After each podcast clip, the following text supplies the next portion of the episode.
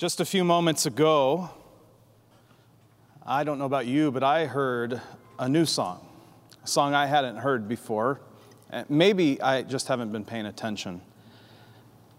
But for many of us, we just declared that there is a new horizon, and I am set on you, and the you being Jesus. That's my prayer for the next few moments that we'll share together. That what we have just declared to God would become true. We also just sang a song uh, around the ancient words, the beauty of Scripture, and the ability of these words to bring that change, that new horizon. That when we set our eyes on God through His Word, that the transformation can come. See, we need a new horizon. And I believe many of us need to readjust our eyes on to Jesus because the reality is you and I live at a time and in a culture that is so busy, so busy talking, so busy talking over one another that we've forgotten how to just fix our eyes and to listen. In any good relationship, there's probably a little bit of conflict. So, kids with your parents know that conflict is just kind of part of being human. Now, hopefully, we can do conflict well. In marriage, conflict is normal.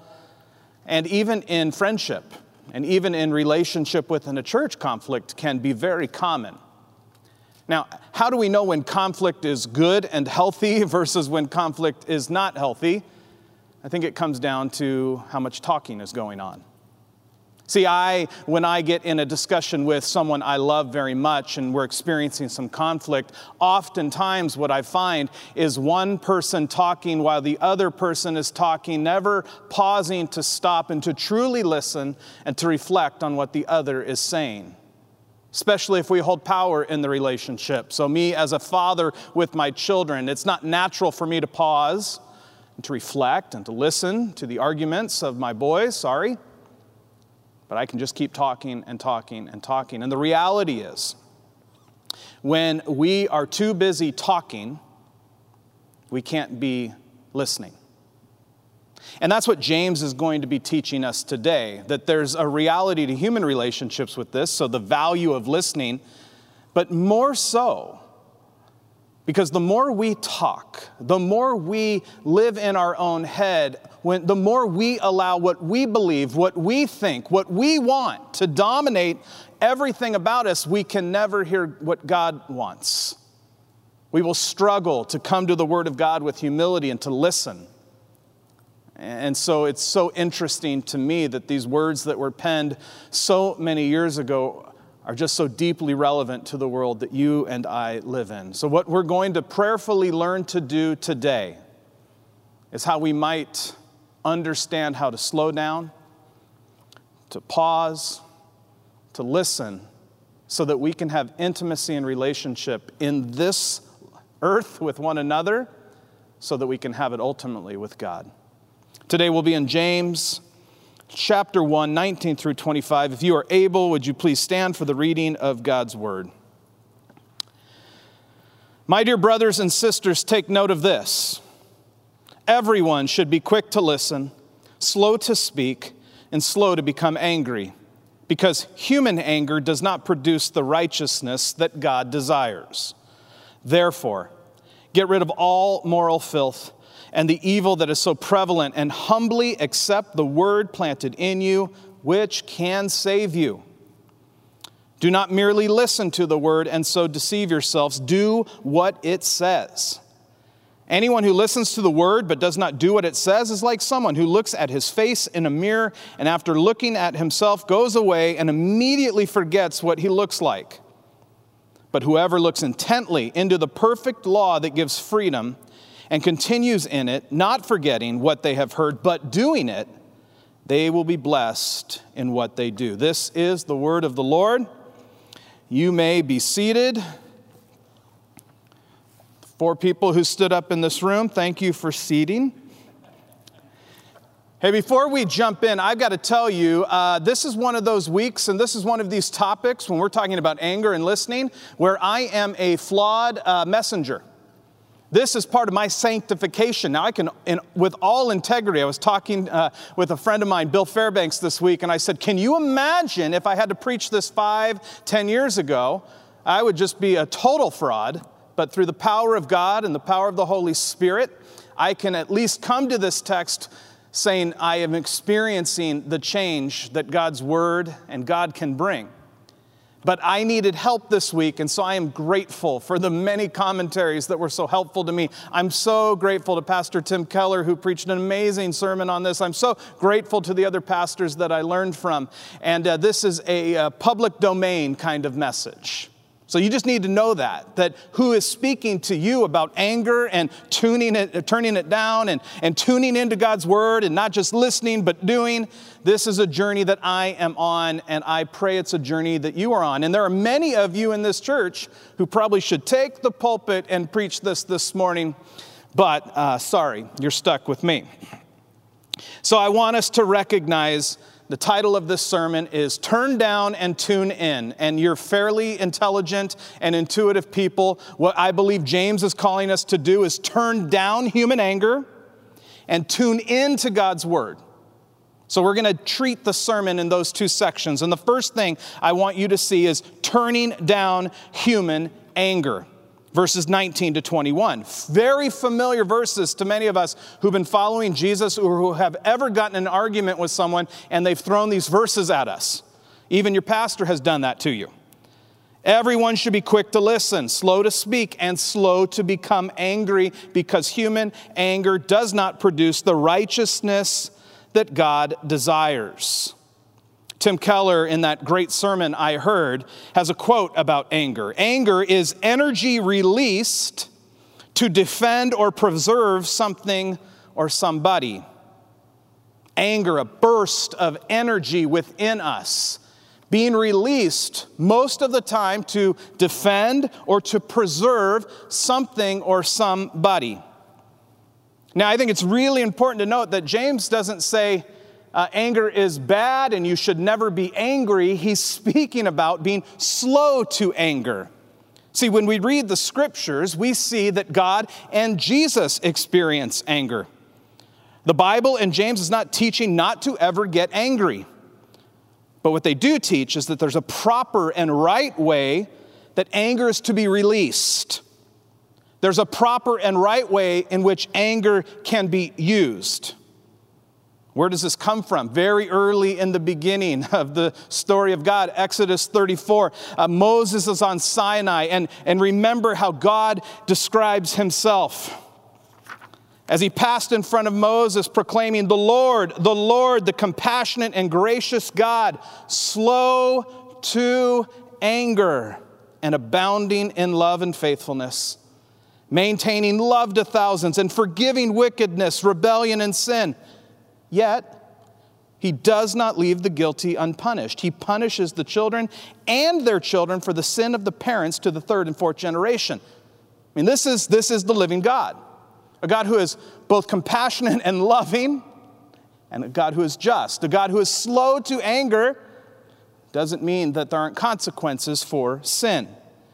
Many of us are familiar with Jesus. Again, very early on, I find it so interesting that very early, as God is letting us know what kind of God He is, who He is as the true and living God in Exodus, we get this description about slow to anger. Jesus, in the Gospel of John, we're not even into chapter 3, and Jesus has a little bout of proper anger. You'll remember he's at the temple and he's flipping over tables in John chapter 2. Jesus is defending, he's defending what worship looks like, what proper worship is to be. And he sees something just so egregious, so anti the way God has set up his people to worship him and to be in relationship with one another. He sees the fraud, he sees the injustice, and there's a burst of energy in even Jesus. So if we use this understanding that throughout the Bible, anger can be used, that anger can be righteous. Now, from what I can gather in Scripture, righteous anger oftentimes, now I haven't found any other instances, righteous anger points toward the other or toward God what is right. Using Keller's definition, it is anger that is released to defend what Scripture calls us to defend. It's, it's energy that's released to preserve God's name, His ways, and His truths. In short, it defends both justice and righteousness.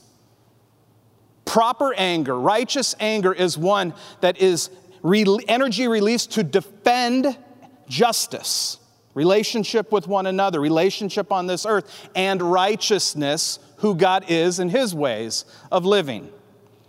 Uh, it was a few years ago, well, it was many years ago now. We only had one child. I was departing an airplane. I was by myself. I don't remember where I was going. I was in Denver, I know that, changing planes. And I was near the back of the plane. And I noticed, uh, everybody noticed, that once the seatbelt light went off, there was a woman, uh, a woman who was in traditional Muslim clothing, uh, who clearly did not speak English, who grabbed her purse, and the moment that the uh, seatbelt light went off, she jumped out of her seat back of the plane and got as far forward as possible, breaking all the norms of how we properly depart planes from an American perspective. Now, there's a guy next to me and his wife. He was very angry. He kept talking about her in a loud way and how rude this was and how, and it just kept going. He would not stop talking, he, was not, he would not stop being louder and louder about how, how horrible this woman is and how horrible this situation is. And there was something inside of me that had a burst of energy eventually, and I told him he needed to be quiet. I said, I think there might be something cultural here. This, there might be a difference here. And he went to tell me, well, where I'm from, there's manners. And I said, well, where I'm from, we don't talk about women the way you're talking about women. Now, I think there were two bursts of energy. And of course, I'm going to put myself on the right side of, of, ener- of the energy of the anger. There was one that was defending self. This was wrong. This is not fair to me. You should never do this. And there was another burst of energy saying, please just stop. This is, a, this, this, is not worth it. This is, this is a human being. See, the problem is you and I live at a time where whenever we have our own personal bursts of anger, oftentimes we want to claim we were on the right side. See, James is speaking about a different kind of anger than the righteous anger that we can see in Scripture, that oftentimes is to defend another or to defend God in his ways. James is speaking about human anger. In fact, he goes to say that in verse 20. My dear brothers and sisters, take note of this. Everyone should be quick to listen, slow to speak, slow to become angry, because human anger human anger does not produce the righteousness that God desires. See, human anger is released inward toward ourselves. And in a word, human anger is selfish. We'll get to that in a moment, but before we get there, James is so practical. He gives us clarity on how we can actually know if we're on the right side of anger or not. And in a very basic, basic way, James lets us know that anger gone bad is fast. Anger gone bad is fast. There's a temper, there's a reaction, there's bursts of energy. This week, uh, we uh, got away for a day. There was no school for the three others in my family. My parents have an RV. They were doing their camping thing in Ventura. And on our way out, I went to pick up a beach chair and I just clocked my head on the pop out part, this big metal. And there was, it, was, it was gory, it was not pretty. And guess what? It was everybody else's fault that happened but mine. I mean, if the, if the chair wasn't where it was put, if somebody would have helped me participate more by loading the car, if, if you guys weren't so busy talking to your grandparents and could help, it was a burst of energy. It was a temper. It was a reaction. It was fast. It was blaming. It was defending somehow that I could not have done something wrong here. It had to be somebody else's fault. See, this is what James is speaking about when he talks about anger going bad is often fast. And oftentimes, what my experience has been, not just with myself, but with you all and with anyone, is that human anger often is so fast it has no idea what it's defending and what it's preserving in the moment. It's just reacting. Human anger is so fast that oftentimes it has no idea in the moment what it is defending, who it is defending, what it is preserving, who it is preserving. If we just pause and ask, what am I defending? What am I preserving? Who, what is this about?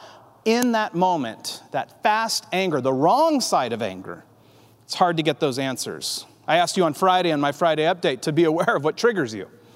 Uh, what are the things that can happen or be said or that you can read that your anger is triggered?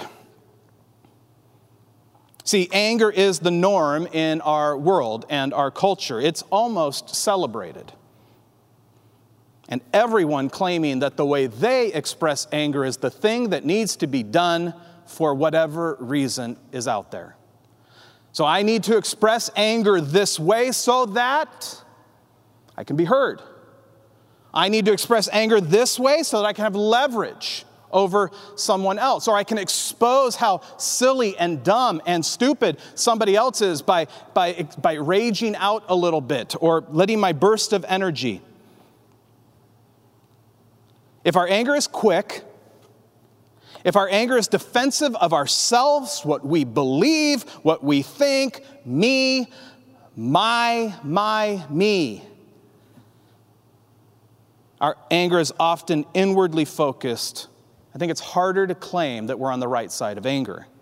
It's harder to claim that we are following Jesus and what he did in the temple, or that somehow we are like God in being slow to anger. Harder to claim righteous anger. So, what do we do? What do we do about our quick human anger? Now, according to James, and I find this so interesting, now there are other resources out there. But we are dealing with the text, and we're going to allow the text to speak to us in this particular thing. Some of you need more help and practical tools on how to get control of your anger, that there's often issues behind that, concerns behind that. And we have amazing therapists and amazing people in this and, and life coaches in this church that can help with these things practically.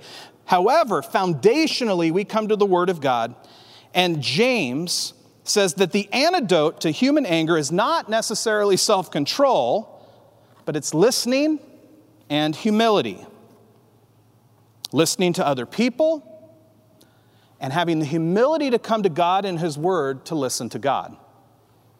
Everyone should be quick to listen, slow to speak, verse 19.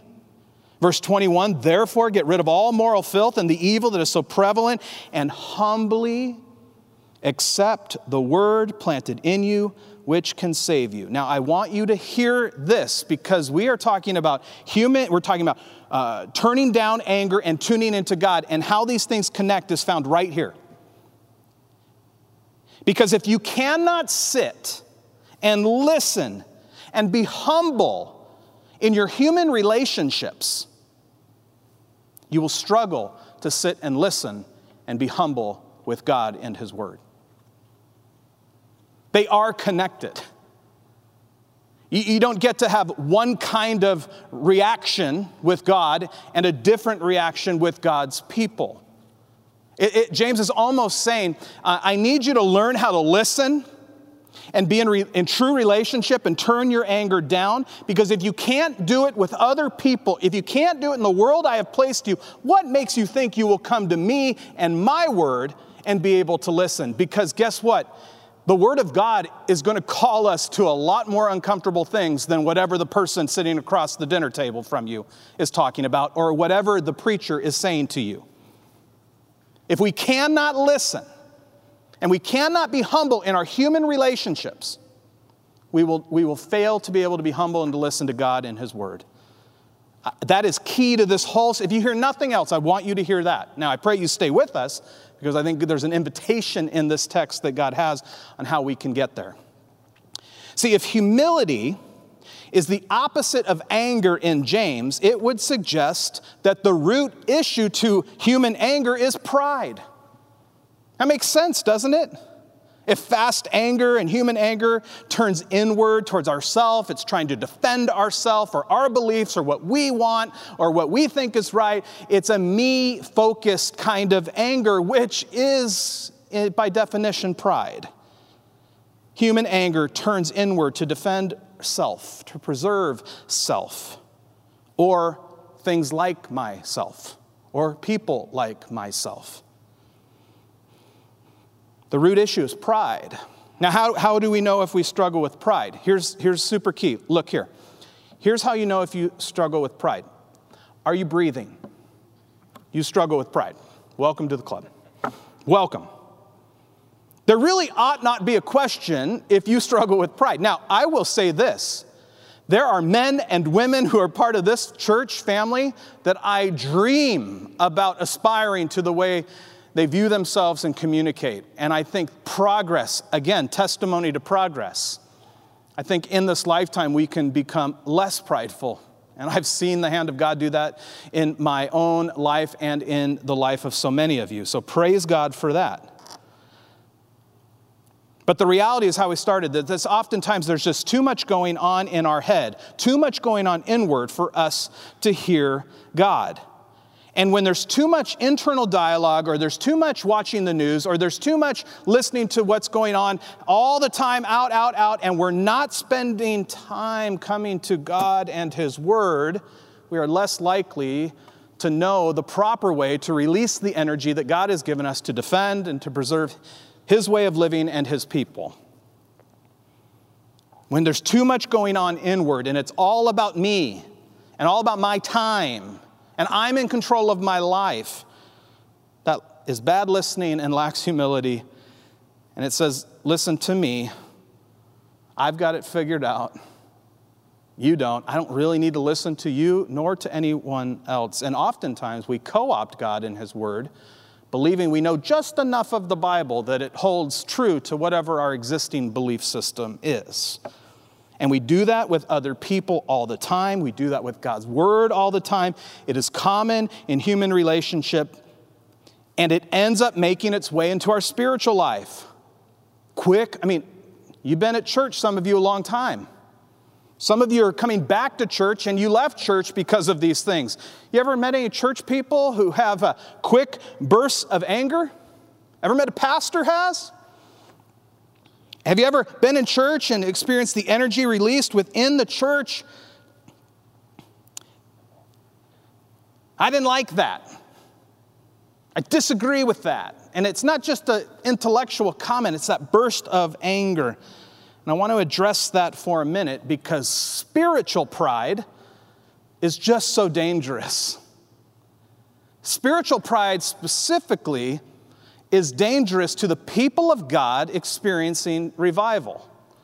Jonathan Edwards, now we're going back 1700s here, born in 1703, died in 1758. He was a revivalist pastor this is someone who, who rode around the country and preached Jesus and saw revivals happening.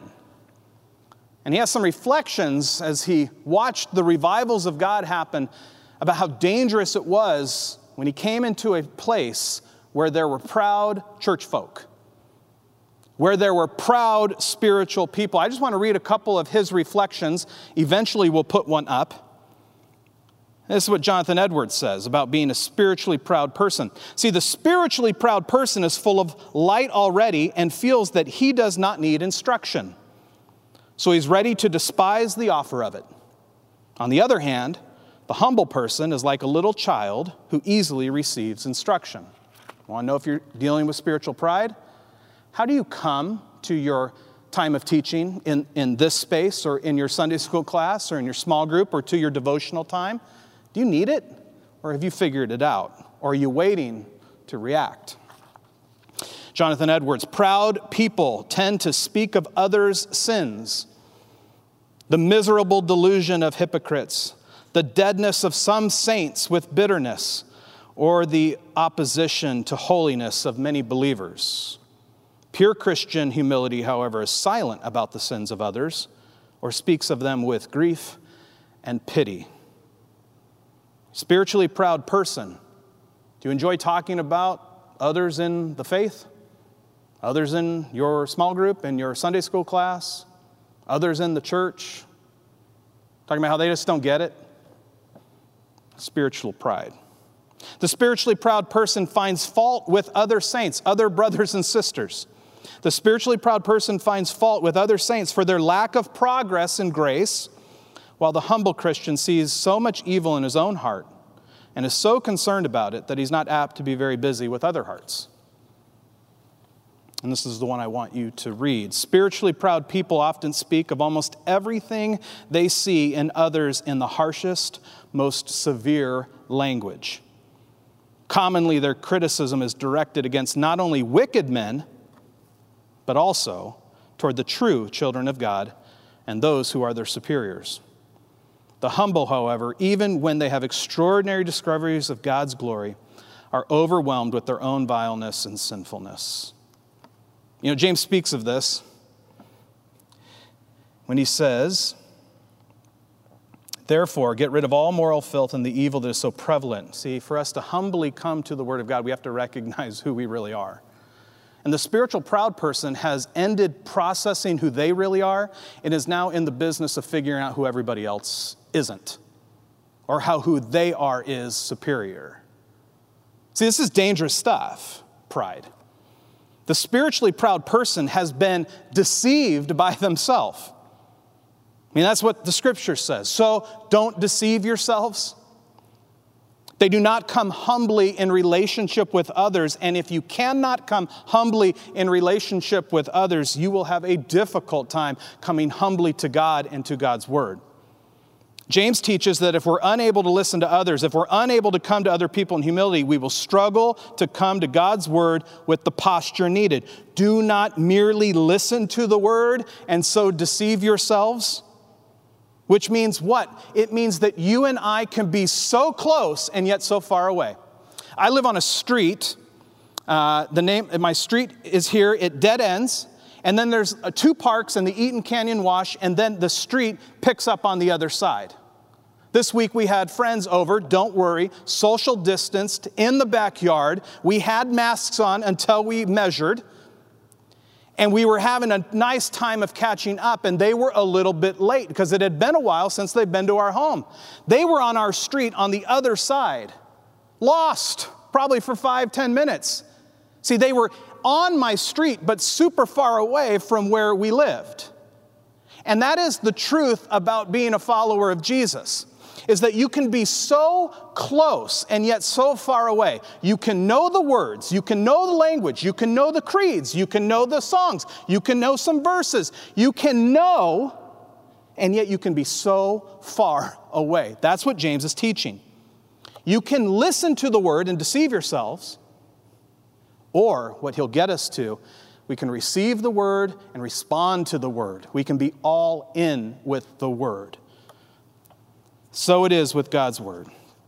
We can read, we can listen, we can be super far away. James, James is instructing us to be aware of that reality and to invite us into something bigger. It's the difference. I talk about this a lot. It's the difference between vicinity and intimacy. Some of you don't know the difference because you have never truly experienced intimacy. And vicinity doesn't always equal intimacy. Now, in a pandemic world that you and I live in, we need a little bit more vicinity, and probably there's some vicinity that will feel like intimacy because we are built for connection and relationship. And praise God that we're starting to taste that more and more.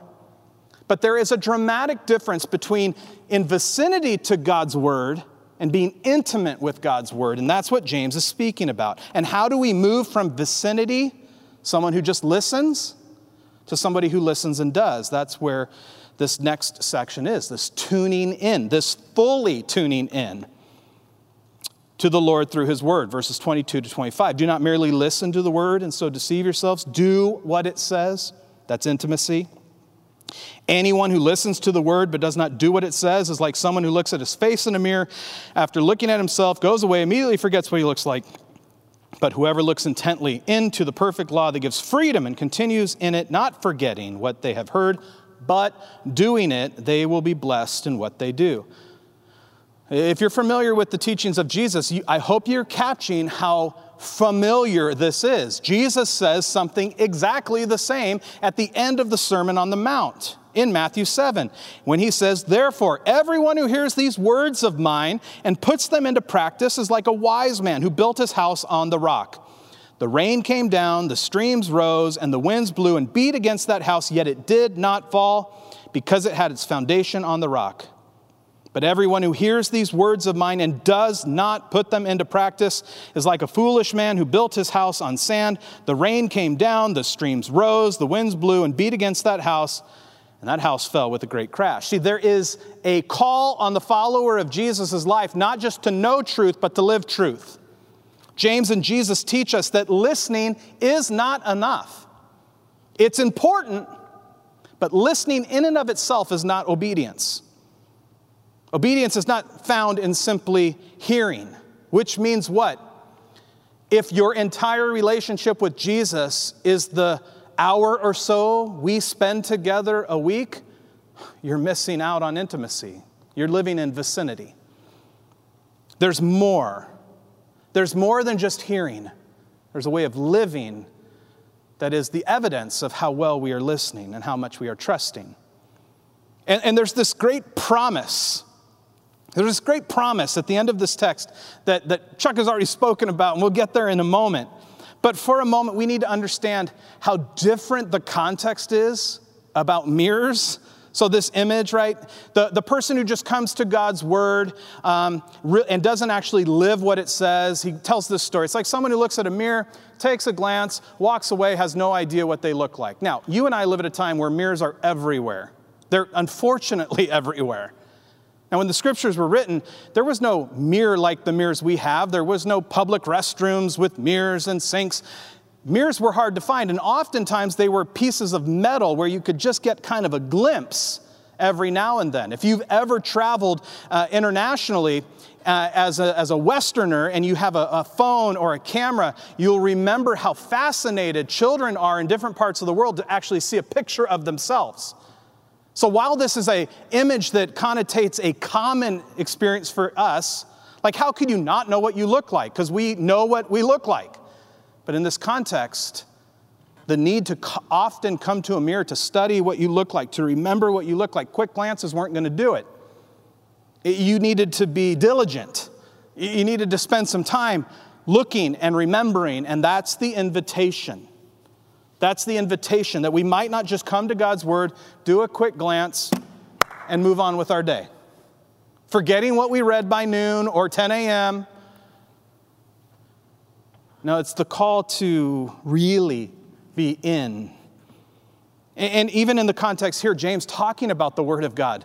You and I live at a time where I've got three Bibles on me right now right? I've got this one. I have copies of it in the manuscript of my sermon. I have my phone that's got three different versions of the Bible. We are so Bible accessible.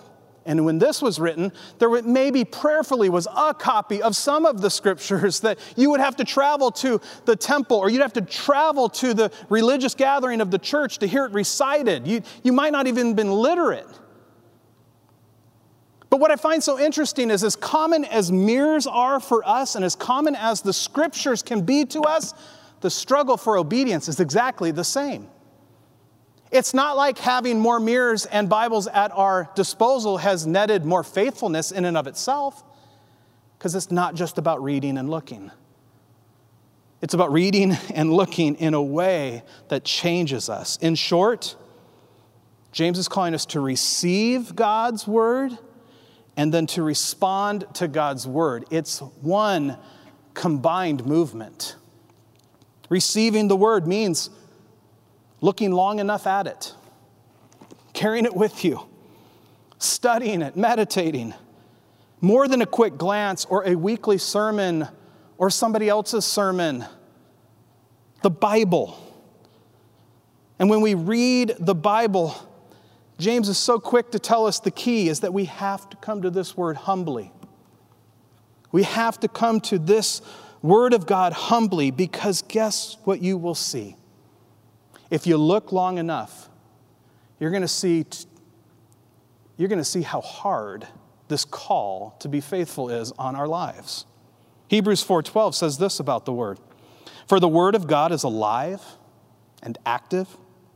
It's sharper than any double-edged sword. It penetrates even to dividing soul and spirit, joints and marrow. It judges the thoughts and attitudes of the heart. See, we're not just coming to a book for, for reading time.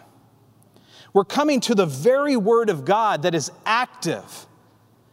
That, as many of you know, where we can come to the same verse dozens of times, and because it's a living word, it speaks to us in the moment we are in, even in a way it never had before, something we've read a million times.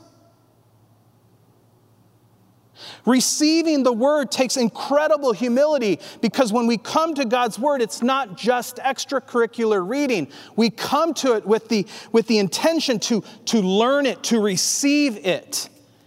And when we do that, you cannot do that without recognizing how much this Bible is going to mess with us.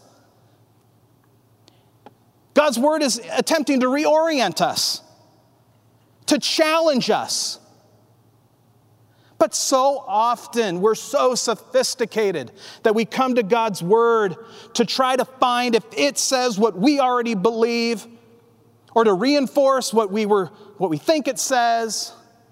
James is saying, no, you've got to come to this Word with humility. And if you don't come to this Word with humility, you will never actually receive the way of living and the truths that are within it. Because guess what? At times, these truths are so dramatically different than the world we live in. The Bible wants to speak to everything and does speak to everything about your life about the way you view money, about the way you treat one another, about the way you view uh, yourself and your body and human sexuality. This Bible speaks to everything, and when we can humbly come to God's Word and receive it, we might actually be able to do the next point, which is to respond to it. To actually trust that what God says in His Word is true, and to take steps of faith not just to be hearers of the Bible, to know what it says, but to actually live this way. And for me, this is where relationship lives. This is why it's active and living. The more I think about this responding to God's word and God in His word, it's responding, and it's the kind of response that's needed in any good relationship. Because responding in any relationship is where trust is formed, where intimacy is formed.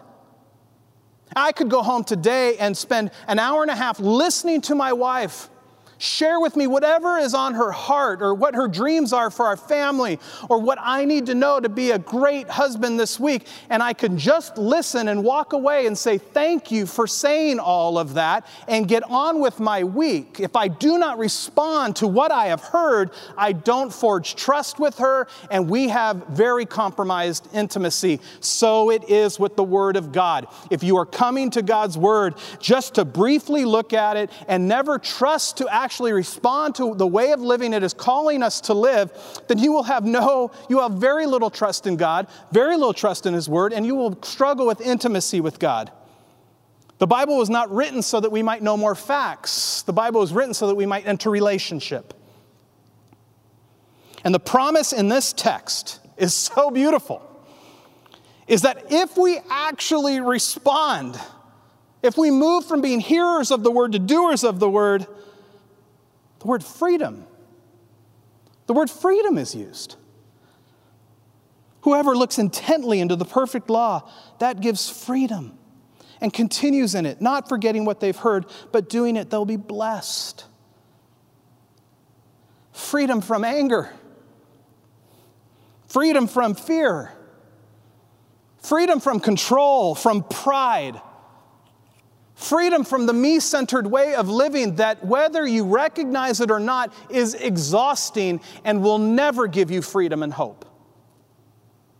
I, have been, I get in these weird zones where there's a worship music song that just resonates, and I listen to it probably 50 times. And between Friday and this morning, this song, None But Jesus, I just can't stop listening to it. There is no one else for me, none but Jesus, crucified to set me free.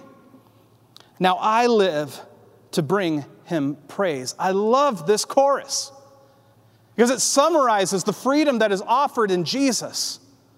Where this human way of living, where we react and defend ourselves, if we, can, if we can slow down and listen and have humility with one another, we can come to God's word and be ready to listen and have humility. And there is a different way of living so that we might say, There is no one else for me, not even myself. None but Jesus, who was crucified to set me free. Now I live to bring him praise. Doesn't say, now I read to learn about praise. I live to bring him praise. Lake Avenue Church, those who are listening with us right now, my question is Does the word freedom define anything about you and your life? If you're not, if you don't know freedom, the freedom that comes because of the crucifixion and resurrection of Jesus, this new way of living that can take selfish people who only react and respond when we're being defended and can somehow change and become the kind of people who are beautiful to be around, who care about others more than ourselves who, who find delight and joy coming to the Word of God and allowing it to have authority in our life, letting it tell us what is true versus everything else, takes us out of this rat race that is exhausting. And my question for you this morning is if you do not know freedom, you probably don't know Jesus. And I'm asking you this morning to invite Jesus into your life, to, to come intently to His Word. Allow Him through His Word to tell you what is true, what is good, what is beautiful, and watch your life be marked with freedom and blessing. Doesn't mean it becomes easy. I told you I got angry this week. That's where we come to the Word and understand forgiveness and grace and that in our weakness he is made strong. I mean, so many scriptures will run to our mind, but this morning, today, whenever you are watching this, if you can say with all integrity, I do not know freedom, I invite you to begin to know Jesus. And it's very simple to do. Jesus, I want to experience this freedom you promise.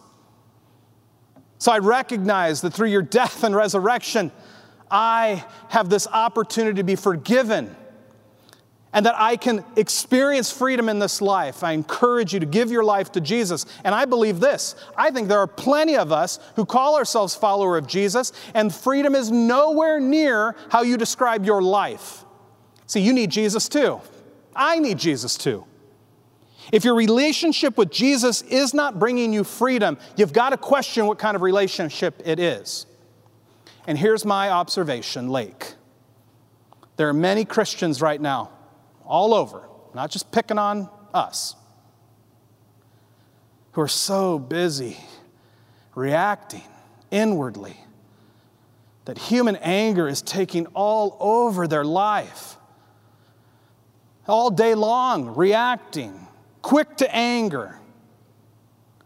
And you can't experience freedom with Jesus if you're too busy reacting and human anger all the time. And I think Jesus is saying to some of you right now, Come to me.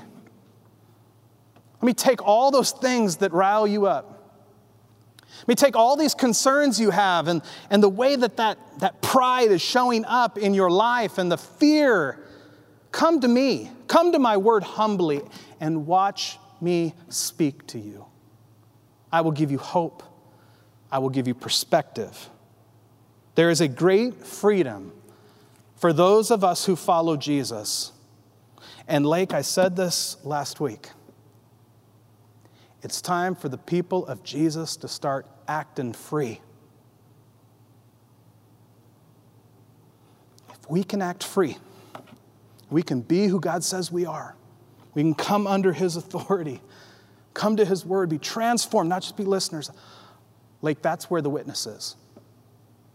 That's where more people come to faith. I know, I know for some of you, the way you think this works is Jeff, no, that's your job. You just preach it. I'll get them online. You take it from there. No, no, no. You need to live free.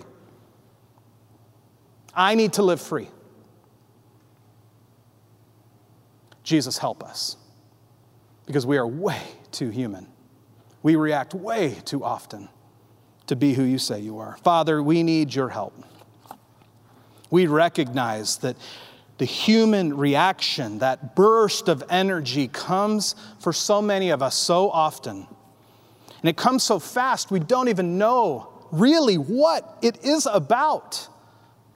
So we lash out and we blame and we do all the things that I unfortunately did for a few moments with my family this week.